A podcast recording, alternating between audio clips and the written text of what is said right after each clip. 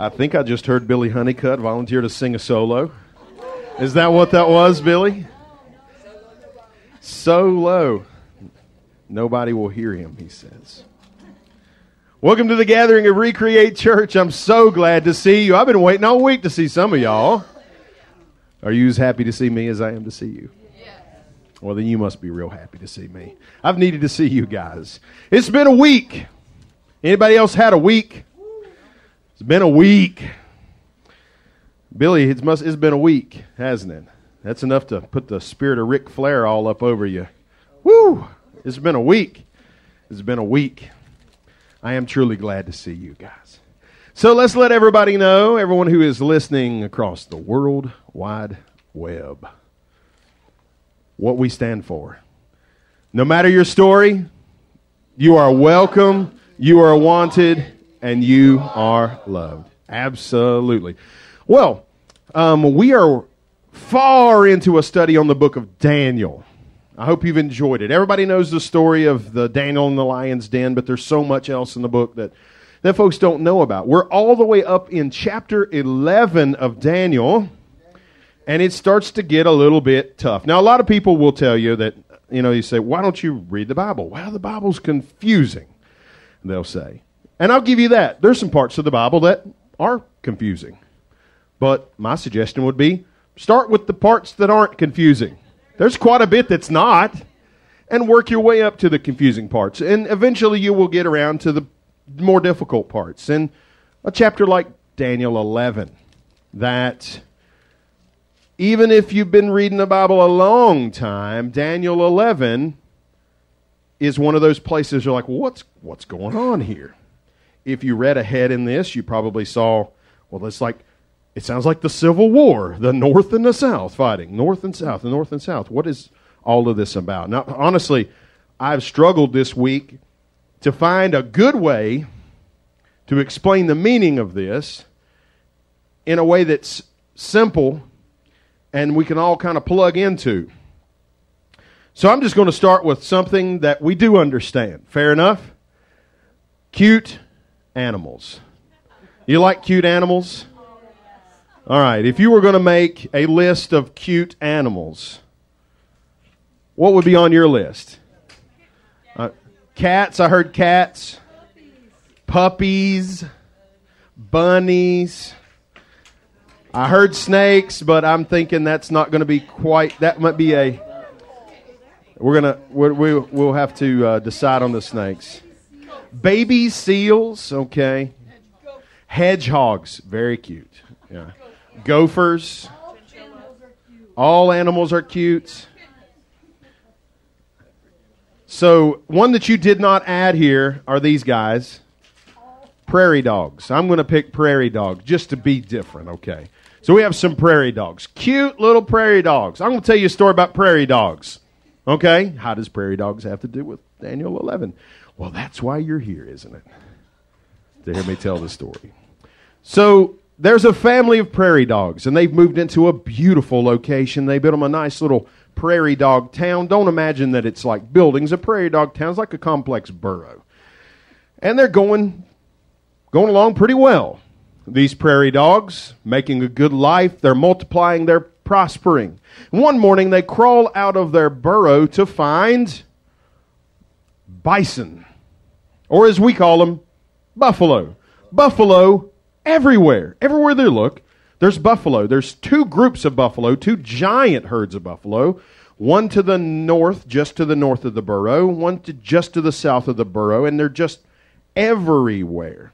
And they're not sure what to think about it. And they're hoping, they hope these buffalo move on soon. We don't want any trouble from these herds of buffalo. And for a little while, it's okay. But then a humongous bull buffalo steps out of the herd on each side and face off against one another. And they run at each other, and they bash heads together, and they're prodding each other with their horns, having a horrific fight. It's terrible. Maybe you've seen one of those nature documentaries with bull buffaloes fighting. It's like that, but even worse. Big problem for the prairie dogs. The fight of the two buffaloes is taking place right in the middle of their prairie dog town. And it's dangerous. The, the prairie dogs squeak to the buffalo to tell them to leave. Go have your fight somewhere else. But the buffalo don't speak prairie dog. They ignore the prairie dogs, please, and they just keep on fighting. They, they hardly seem to notice the little creatures whose homes and lives they are destroying. Prairie dogs hoping the fight will end, hoping that these two bull buffaloes will eventually get tired and just go home. But it, it keeps going. The fight keeps going for years. And when one of the big buffaloes gets old and tired and sick, another young buffalo takes his place and continues the fight. And so, year after year, the buffaloes are fighting right in the middle of the prairie dog town, and it seems like there's no end. It goes on for generations, and you're going to say, well, why didn't the prairie dogs just leave? Go build another town somewhere else. Well, that's a problem. There's so many buffalo, there really isn't any place to go. The buffalo herds cover everything for a thousand miles. Nowhere to go. And of course, they're little bitty prairie dogs. What can they do against a big buffalo? All they could do was try to make a life in the middle of this mess. They were sort of getting by. They were figuring it out, like we have to figure it out when our life is a mess. We got to figure out a way to get out of bed and keep going every morning. They're, they're still getting up. They're doing whatever prairie dogs do. I didn't research into that, but I'm sure they do adorable things. And they're living their life. And then there comes one of the big buffalo from the from the northern side. This new buffalo that takes over the fight, he notices the prairie dogs. The rest of them had kind of ignored the prairie dogs, even though they were causing a lot of damage, you see. But this buffalo starts stepping on prairie dogs on purpose, and intentionally destroying the things that they try to build. A big, bad buffalo. We'll call him Andy. Andy doesn't seem like a mean name. Every Andy I've ever known has been nice. But that's this buffalo's name, Andy. And Andy is the worst. He's hurting all these, these prairie dogs. They finally have enough. They finally band together. Even though they're very small, they band together and chase Andy away.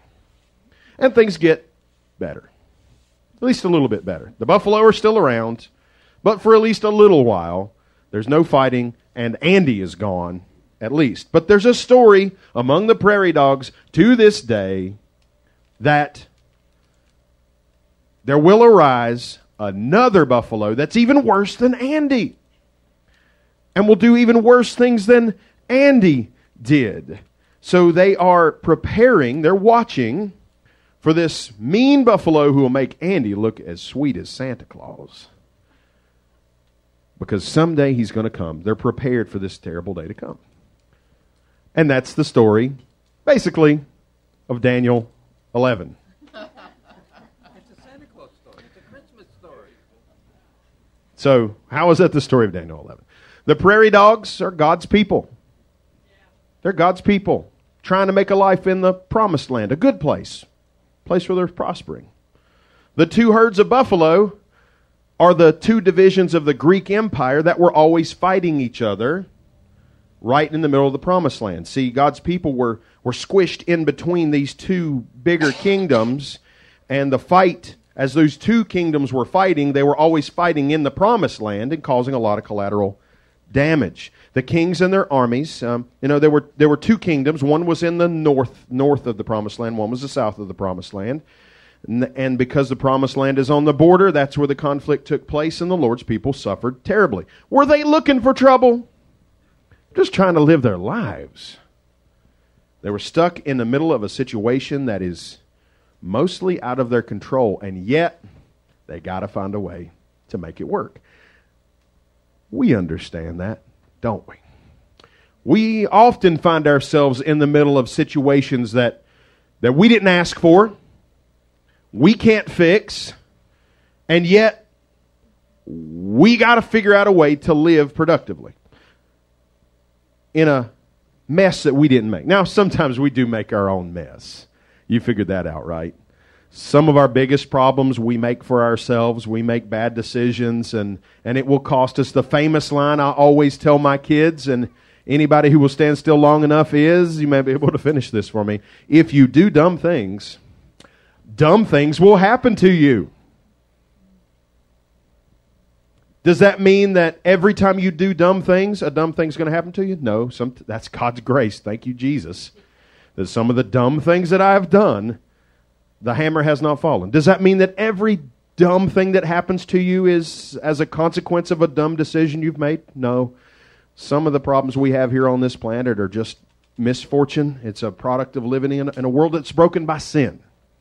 But the fact is, if you make a habit of doing dumb things, dumb things will happen. But what about when you're stuck in the middle of a mess that you didn't do, you didn't ask for, but you've got to deal with the consequences now? Well, right, here we are in our country. Did anybody ask? Any? Did any of y'all ask for gas prices to be what they are right now? No. But we still got to we got to put gas in the tank, right? Did any of y'all ask for groceries to go up like they have? No, but we still got to eat. We didn't ask for that, but we got to find a way to figure it out. We're just those prairie dogs stuck in the middle of something that's bigger than us. You know, all around us, the influential people wage power struggles, and we didn't ask for that, and yet we, here we are, stuck in the middle of struggles that maybe aren't the result of our choices sometimes. Uh, you know what it's like to... to have a financial struggle that you didn't ask for, that it wasn't like you did something dumb with your money. It's just misfortune. My family knows medical bills. Oh my goodness. Anybody know about medical bills? Medical bills will break you. We know. My wife spent most of a decade being very, very sick. I praise God she's doing much better now than she was. But it was like in and out of the hospital, in and out of the hospital for a decade. We understand what that will do. You might find yourself stuck in the middle of some family drama that you did not ask for. And you wonder, does everybody else's family have drama like this? And having been a pastor for most of my adult life, I will go ahead and tell you, yes, they do. Even preachers' families have drama. I know the fights that go on as you drive to church meetings on Sunday morning, especially when you have small children. I know the threats that are uttered as you get these people out the door. And why haven't you found your shoes? Why do your shoes go to an alternate dimension when it's time for us to leave the house? And so I know about this stuff. I've been there. I've done that. But my wife and I wisely drive separate cars on Sunday morning. So, because she's usually here at the evening service, and she also doesn't like to get to a church service two or three hours early, as crazy people do like me. Yeah. You you don't ask for some of this struggle. Um, some of that that drama at work, you didn't ask for that. Some of that drama was there before you got hired. And some of it will be there after you're gone. You didn't ask for that. I would say school drama, but school's kind of over now. School school is out for summer, but it's not out forever. Um... Congratulations, by the way, to the class of twenty twenty-two, Carroll County High School, including our very own Isabel Shockley, my daughter.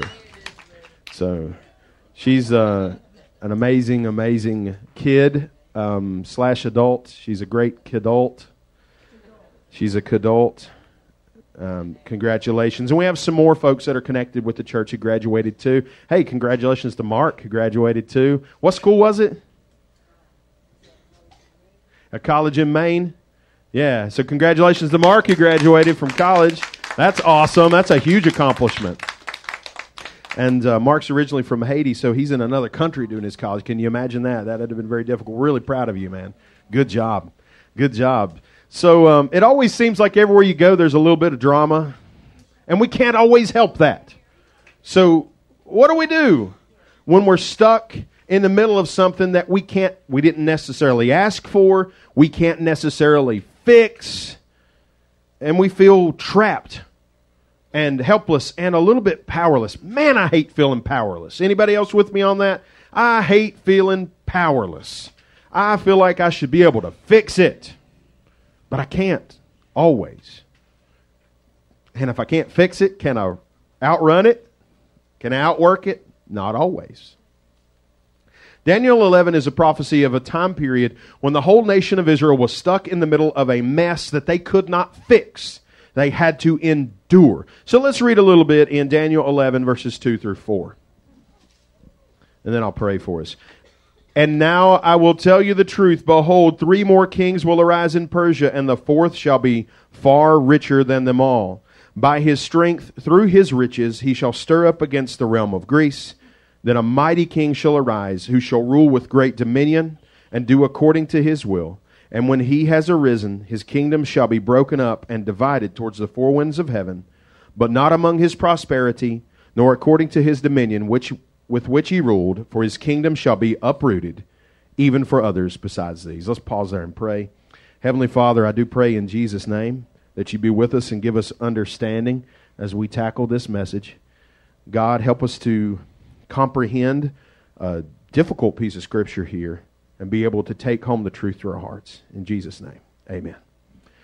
All right, so Daniel is up in years at this point. He's kind of late in his life, late in his ministry, and the Persian Empire has just taken over. This is a few years after the Daniel in the lion's den incident.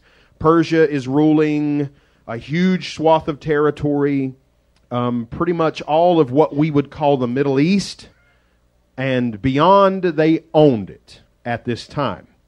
But the message here, despite Persia's dominance, is that Persia's days are numbered. The angel tells Daniel that three more kings will arise in, arise in Persia, and then a fourth king who is more powerful than all of them. The Bible calls him Ahasuerus, or Ahasuerus. Most history books will call him Xerxes with an X, starts with an X, same guy. He wasn't the last king of Persia, but he did start a fight that finished off Persia. He decided that he didn't have enough territory, so he starts pushing to the east, or to the west, rather, and bumps into another empire that's on the rise, Greece. He starts a fight with the Greek empire. Wasn't even really an empire at that point, but it was a, a rising power. It begins a series of wars between Persia and Greece that would eventually result, generations later, in a total victory for Greece and an annihilation of Persia. So the, the mighty king mentioned here, mighty king, who is the mighty king of Greece that keeps coming up in the book of Daniel? Alexander the Great. Alexander the Great, by the time he was like in thirty-three, thirty, he conquered practically everything. And um, at the height of his power, what happens? He just dies, not in battle, but of a fever, of a mysterious fever. Who could have predicted that? Well, the book of Daniel several times. Several times in the book of Daniel that's clearly prophesied. And then his kingdom, because he left behind no legitimate heir, his kingdom is divided up uh, under his four greatest generals. So the what was the unified Greek Empire is now broken into four pieces, and two pieces come into this story. There was the Seleucid Greek Empire, which was most of what we would call um, the country of Iraq, what would have been called Babylon, it's Syria, Lebanon, those countries, and on down into Israel today. That was one part of it. And then another part of the Greek Empire was what we would know as Egypt and North Africa. So if you can picture in a map, I, I didn't get one to put on the screen, a map of the Middle East, and you have kind of up, up here on one side to the northeast, you have like Iraq and Syria and Lebanon, and then you have to the southwest, you would have Egypt and North Africa. What's squished right in between those? Israel, the Promised Land, the Holy Land, is right in between. Squashed in the middle. the prophecy of Daniel eleven is written with the Holy Land as its vantage point. So the, the north that is mentioned time and time again, that's the part of the Greek Empire that is to the north of them. That's the called the Seleucid Greek Empire. The south, that's to is the part of the Greek Empire that's south of them. That's the Ptolemaic Greek Empire. That's the one that Cleopatra was a part of, like a hundred years after the time of this prophecy. The time that this prophecy refers to, I should say. So Israel is right there in the middle. And this chapter is constantly talking about the North and the South attacking each other. It sounds like the American Civil War, doesn't it? The North and the South, the North and the South. The, the kings of the North and the South are the kings of those different parts of the Greek Empire. So the, the king of the North is the, the king of that part of the Greek Empire to the north of Israel. The king of the South is the king of the part of the king of the division of the Greek Empire to the south of Israel, and they're stuck in the middle. Now, the way this reads, it almost sounds like it happens over a few years, just a few years, and it's the, the same two kings, right? But in reality, it's like that story I told you at the beginning. The two buffalo fighting, and one of them gets old and tired, and somebody else takes over, and it, it goes through generations. So we see several generations of kings here where where an older king gives way to a younger king who continues the fight. It's, it's kind of like, imagine a T V show that runs for decades and decades, and it has the same characters in it, the same core characters in it, but every few years, the person playing the lead role gets switched out for someone else. And they play the same character, but it's a little bit different take on the same character, and they kind of are memorable for their own reasons. And you do that ever so many years. You'd say, well, that could never work on a T V show. And the fans of Doctor Who says, it can. It can do. It can work. You know, that's not something that's kind of widely watched in America, but it can. Yeah. But, um, so, yeah, it would kind of change out every few years. And with a, a new character, a new king. And that's what that's what happened here. Every generation there would be a new king, but the battle would continue, and the Lord's people are stuck in the middle like those poor little prairie dogs after years and years and years of fighting.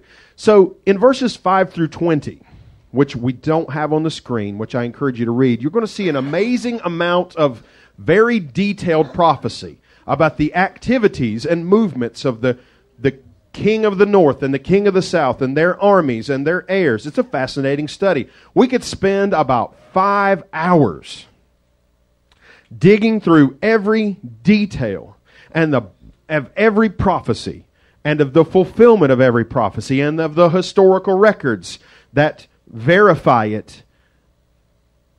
And that would just warm my Bible nerd heart. But I don't have five hours today. And I just see you going, thank you, Jesus. Thank you, Jesus. Now, some of y'all might sit here five hours. Bless your heart. First sermon I ever preached. There's a few people in the room who were there on the first sermon I ever preached in my life. I was nineteen years old. I've been holding it in for nineteen years. And I got up and I preached a sermon. Boy, was it a sermon. Uh, and it lasted a really long time. About an hour and fifteen minutes. And it was not good. None of it was, none of it was not correct. None of it was in error that I know of. But it was long and it was bad. The thing is, as a public speaker of any kind, I will tell you, people will forgive you for a long presentation if it's really good. And the longer it is, the better it ought to be. People will forgive you for a very sh- a very bad presentation if it's really short. But when it's long and bad, it's not going to work for you. You know, I preached that first message, and it was quite some time before they handed me the microphone again. Now, I still preach a long time, but it's gotten better, y'all. It's gotten a lot better. Now, hopefully, the, the trick is, if you ever got to give a speech, always stop before they want you to stop, because if they already wanted you to stop, you've gone too long.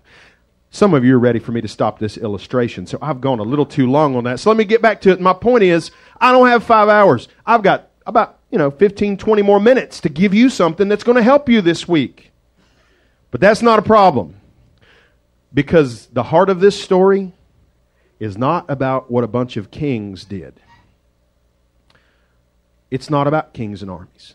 It's about everyday people like us, stuck in the middle of a problem that they didn't ask for, that they can't fix, and yet they still got to find a way to get up every day and function. That's a story that you and I can relate to. Amen. That's our lives.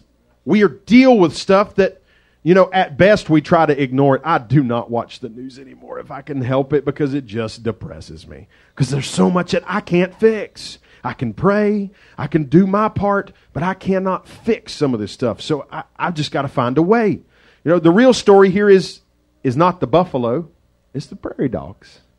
It's me and you. Most of the people of Israel would never meet these kings that are talked about in this chapter who made their lives so difficult, and yet they had to find a way. Most of us will never meet the powerful people in our nation and in the world whose decisions, the consequences of which we have to deal with. We we won't. And yet, we got to find a way to get up every day and do this. That's so much of that is true with the drama of our lives every day. Some of that family drama you didn't ask for. Some of it got started before you were around. Yet you got to find a way. Some of the health issues we face, we might not be able to fix. We might not, we can't just ignore them. We've got to find a way. We can't always get out of painful or uncomfortable situations, and it can leave us feeling weak and powerless and hopeless. That's how the Lord's people felt in these days. But just like life, when you when you feel like you can't carry any more, what happens? It seems like somebody hands you something else. You know, I, I read a story one time. What's it like having more than one kid? All right, I'm thinking of, we got a family that's got another kid on the way. That's fantastic. You know, congratulations to Bobby and Ashley. Got another little boy on the way. Somebody said, asked a friend, what's it like having a second kid? And they said, well, imagine you're drowning and someone hands you a baby. That's what it's like. You're already drowning, and somebody hands you a baby. So now, good luck with that. You know, it always seems that way in life, and these guys in Israel, they were already struggling, and then something bigger happens. Another king arose, the most terrible king of this period. Remember the, the name of the big, bad, mean buffalo in the story at the beginning? Andy. Well, this guy wasn't Andy. He's Antiochus. Antiochus Epiphanes was a king of the The Seleucid Greek Empire. That's the one to the north side, and he greatly persecuted the Jews. His worst offense against the Jews was something they called the abomination of desolation. If you've hung around church for a while, you might have heard that one somewhere along the way. The abomination of desolation. They called it that because it desolated the temple, and they, they couldn't worship anymore as they did. Antiochus attacked the temple on the Sabbath day. He stopped the religious practices. He outlawed the religious practices of the Jews. He set up an idol of Zeus in the temple. He sacrificed a pig on the altar and defiled everything with its blood. Killed thousands of believers, destroy, destroyed the scriptures, and removed the legitimate high priest and put one of his loyalists in there. Antiochus was one of the most evil rulers in history. For, um, you know, if you ask someone today who is the person who persecuted the Jews the most, they might say Hitler. Hitler, yes. But until Hitler came along, it was Antiochus who held that title. Horrible, horrible guy. Finally, a hero, hero called Judas led a band of resistance fighters, and they chased him away. Not the Judas who's the bad guy in the gospel story. But that's he was probably named after this guy because this Judas was a hero. All of this happened, and it was so bad. Yet, verse thirty-five, let's read verse thirty-five. Verse thirty-five said that God brought something positive out of it. And some of those of understanding shall fall to refine them, to purify them, to make them white and clean until the time of the end, because it is still for the appointed time, to refine them. The struggle, the pain would refine their faith, not destroy it. I will repeat myself from last week because it bears repeating. Struggle and trials does not destroy faith. It only destroys what we thought was faith, but isn't faith. Because we always have an inflated sense of what our faith is until things get really, really bad and the fire is on us. And the part of our faith that's made out of cardboard, that's just a cardboard cutout of faith, it burns up. And what's left is the little bit of imperishable stuff. The gold, the silver, the precious stones. That's what's left. And that's what happened to them. It was a terrible struggle. And yet God burned away everything that wasn't really faith and, and changed them. There's a verse in the New Testament. Some of you know it by heart. If you don't, you need to memorize this one. It's Romans eight twenty-eight.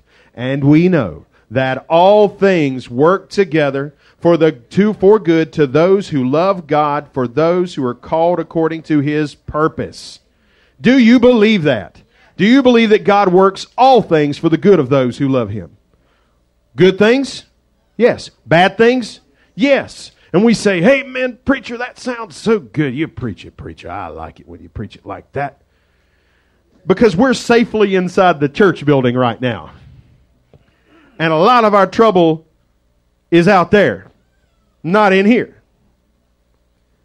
When we're in here in the safety of a church environment, we can say, hey, man, I believe it.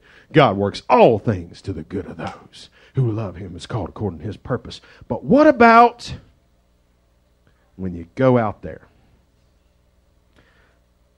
and somebody wants to pick a fight with you? Somebody who's supposed to love you and care about you, and why are they acting like this? What about when you're dealing with mean people, jerky people, people who mistreat you? What about when you get rear-ended in the parking lot? Do you jump out of your car and say, oh, Lord, I thank Thee for this opportunity Thou hast bestowed upon me to learn this great lesson of patience and endurance. Lord, I give Thee the glory that Thou hast grown me in my spirit in this moment. Lord, as I gaze upon the crushed rear bumper of my car, I sing Your praises. Lord, would You please send me more trials and tribulations that I may grow in my faith and glorify You in the blessed name of Jesus. Amen. No? No? No. Billy says that when someone rear-ends you in the parking lot, it's more of an opportunity for that person to learn a lesson. Put a little bit of the, the fear of God and Billy Honeycutt in them. Woo! Mm. No. If only. If only. We can't, we can't, it's just not natural for us to do that. To be so thankful. Or what about what about when it's way worse than that? What about when the doctor comes back in the room and the news they bring is not what you wanted to hear? I've been in that room.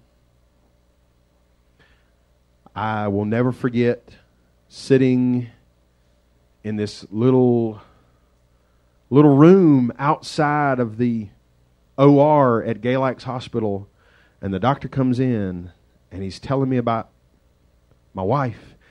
And I say, doctor, because he's saying all these things, very informative, but I know what he's not saying. You understand? Well, you get it? There's something he's not saying. I said, doctor, is she, is she going to make it?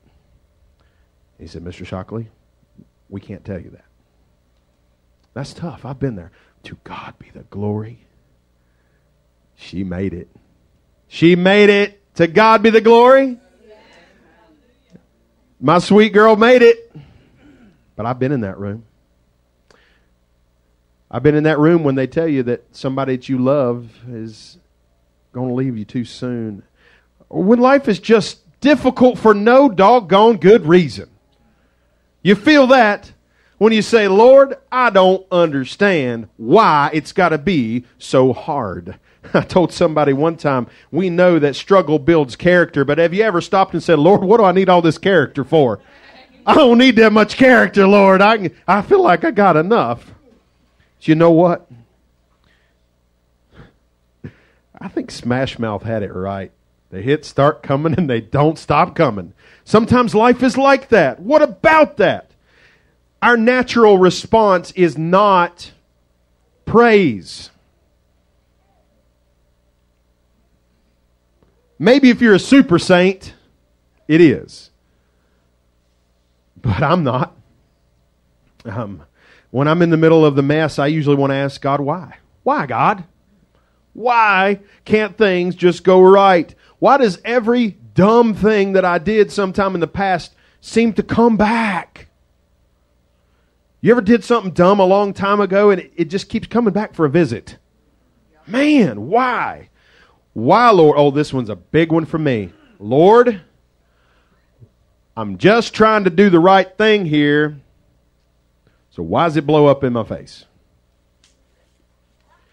Y'all Jesus people get exactly what I'm saying, because you've tried to help somebody before and it is blown up in your face.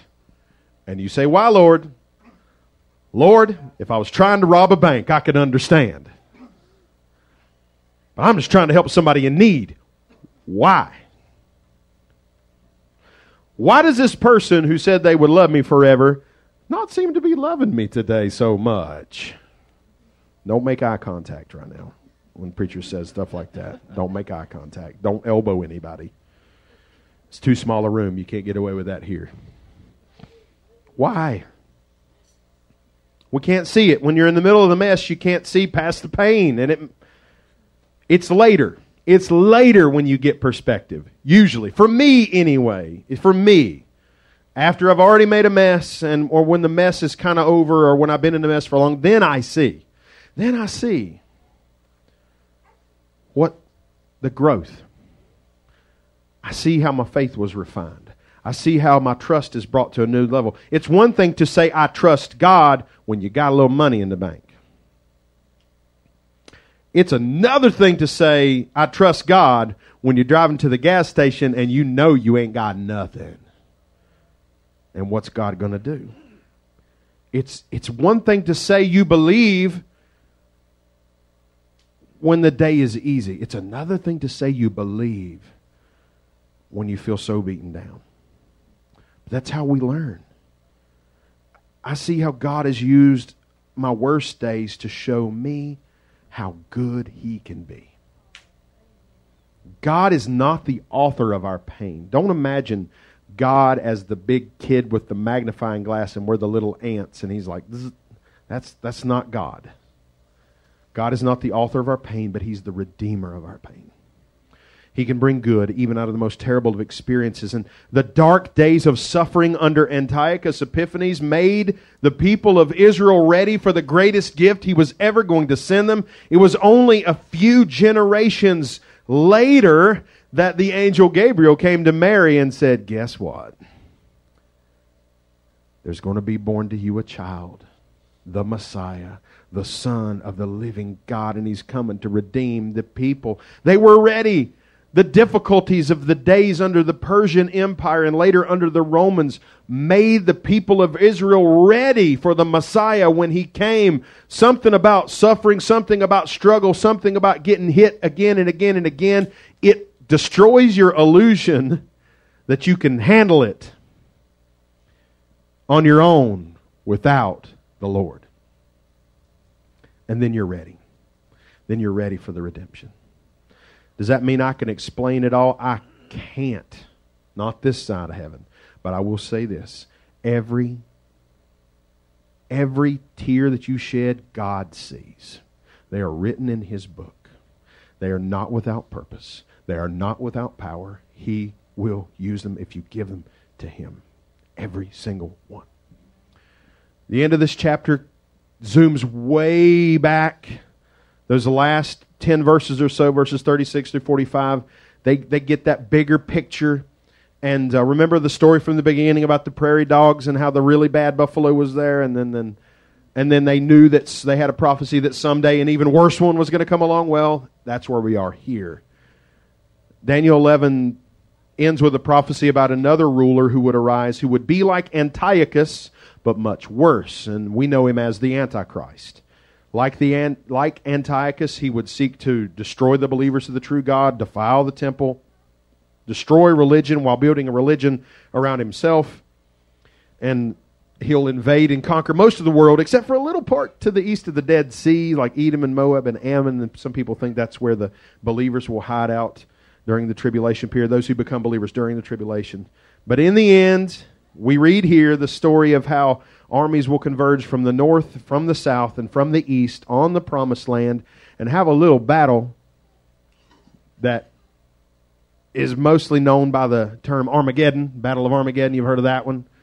And uh, at the end of that, Jesus is going to come back, the real Christ, and he's going to straighten it all out.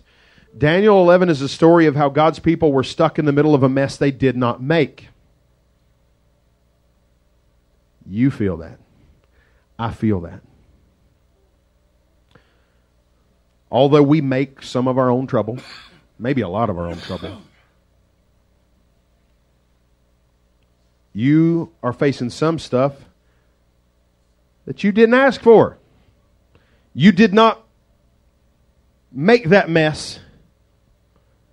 You didn't ask for it. You didn't ask to have to figure out how to make life work in the midst of struggles you never imagined. But here you are. So what is the only sensible conclusion? If the future is so uncertain, if the present for that matter is so uncertain, what can we do for guidance? We sure can't count on ourselves. The only thing that makes sense is to surrender to the Lord God Almighty every single day. When my knees hit the floor every morning, I say, Lord, I don't know what I'm doing. Doesn't that give you such a boost of confidence to know that you've come to listen to an exposition on the Word of God from a guy who doesn't know what he's doing? I asked my dad, Dad, how did you know all this stuff when I was a kid? You knew everything. He said, I didn't, I didn't know what I was doing.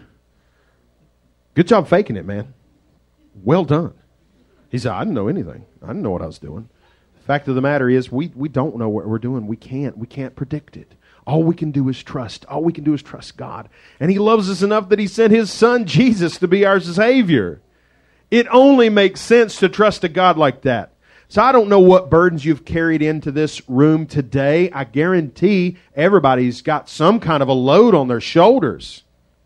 Maybe it's a problem you didn't ask for it all, and you're you're like the people in this story, stuck in the middle of things that you can't fix, and yet you've got to deal with it. Whatever it is, give it to the Lord. Give God your mess if you're in the middle of a mess. He can be trusted with it. And that's the story.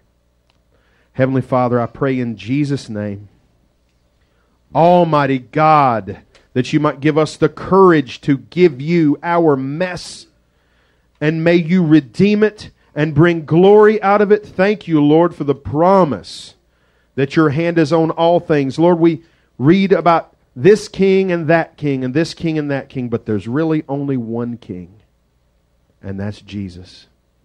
We give him the glory, and it's in his name we pray. Amen. Amen. So before I let you go, I want to say we've been talking about having a baptismal service. We planned that for the nineteenth. Of June. Then some very smart people reminded me, what else is on June nineteenth? It's Father's Day.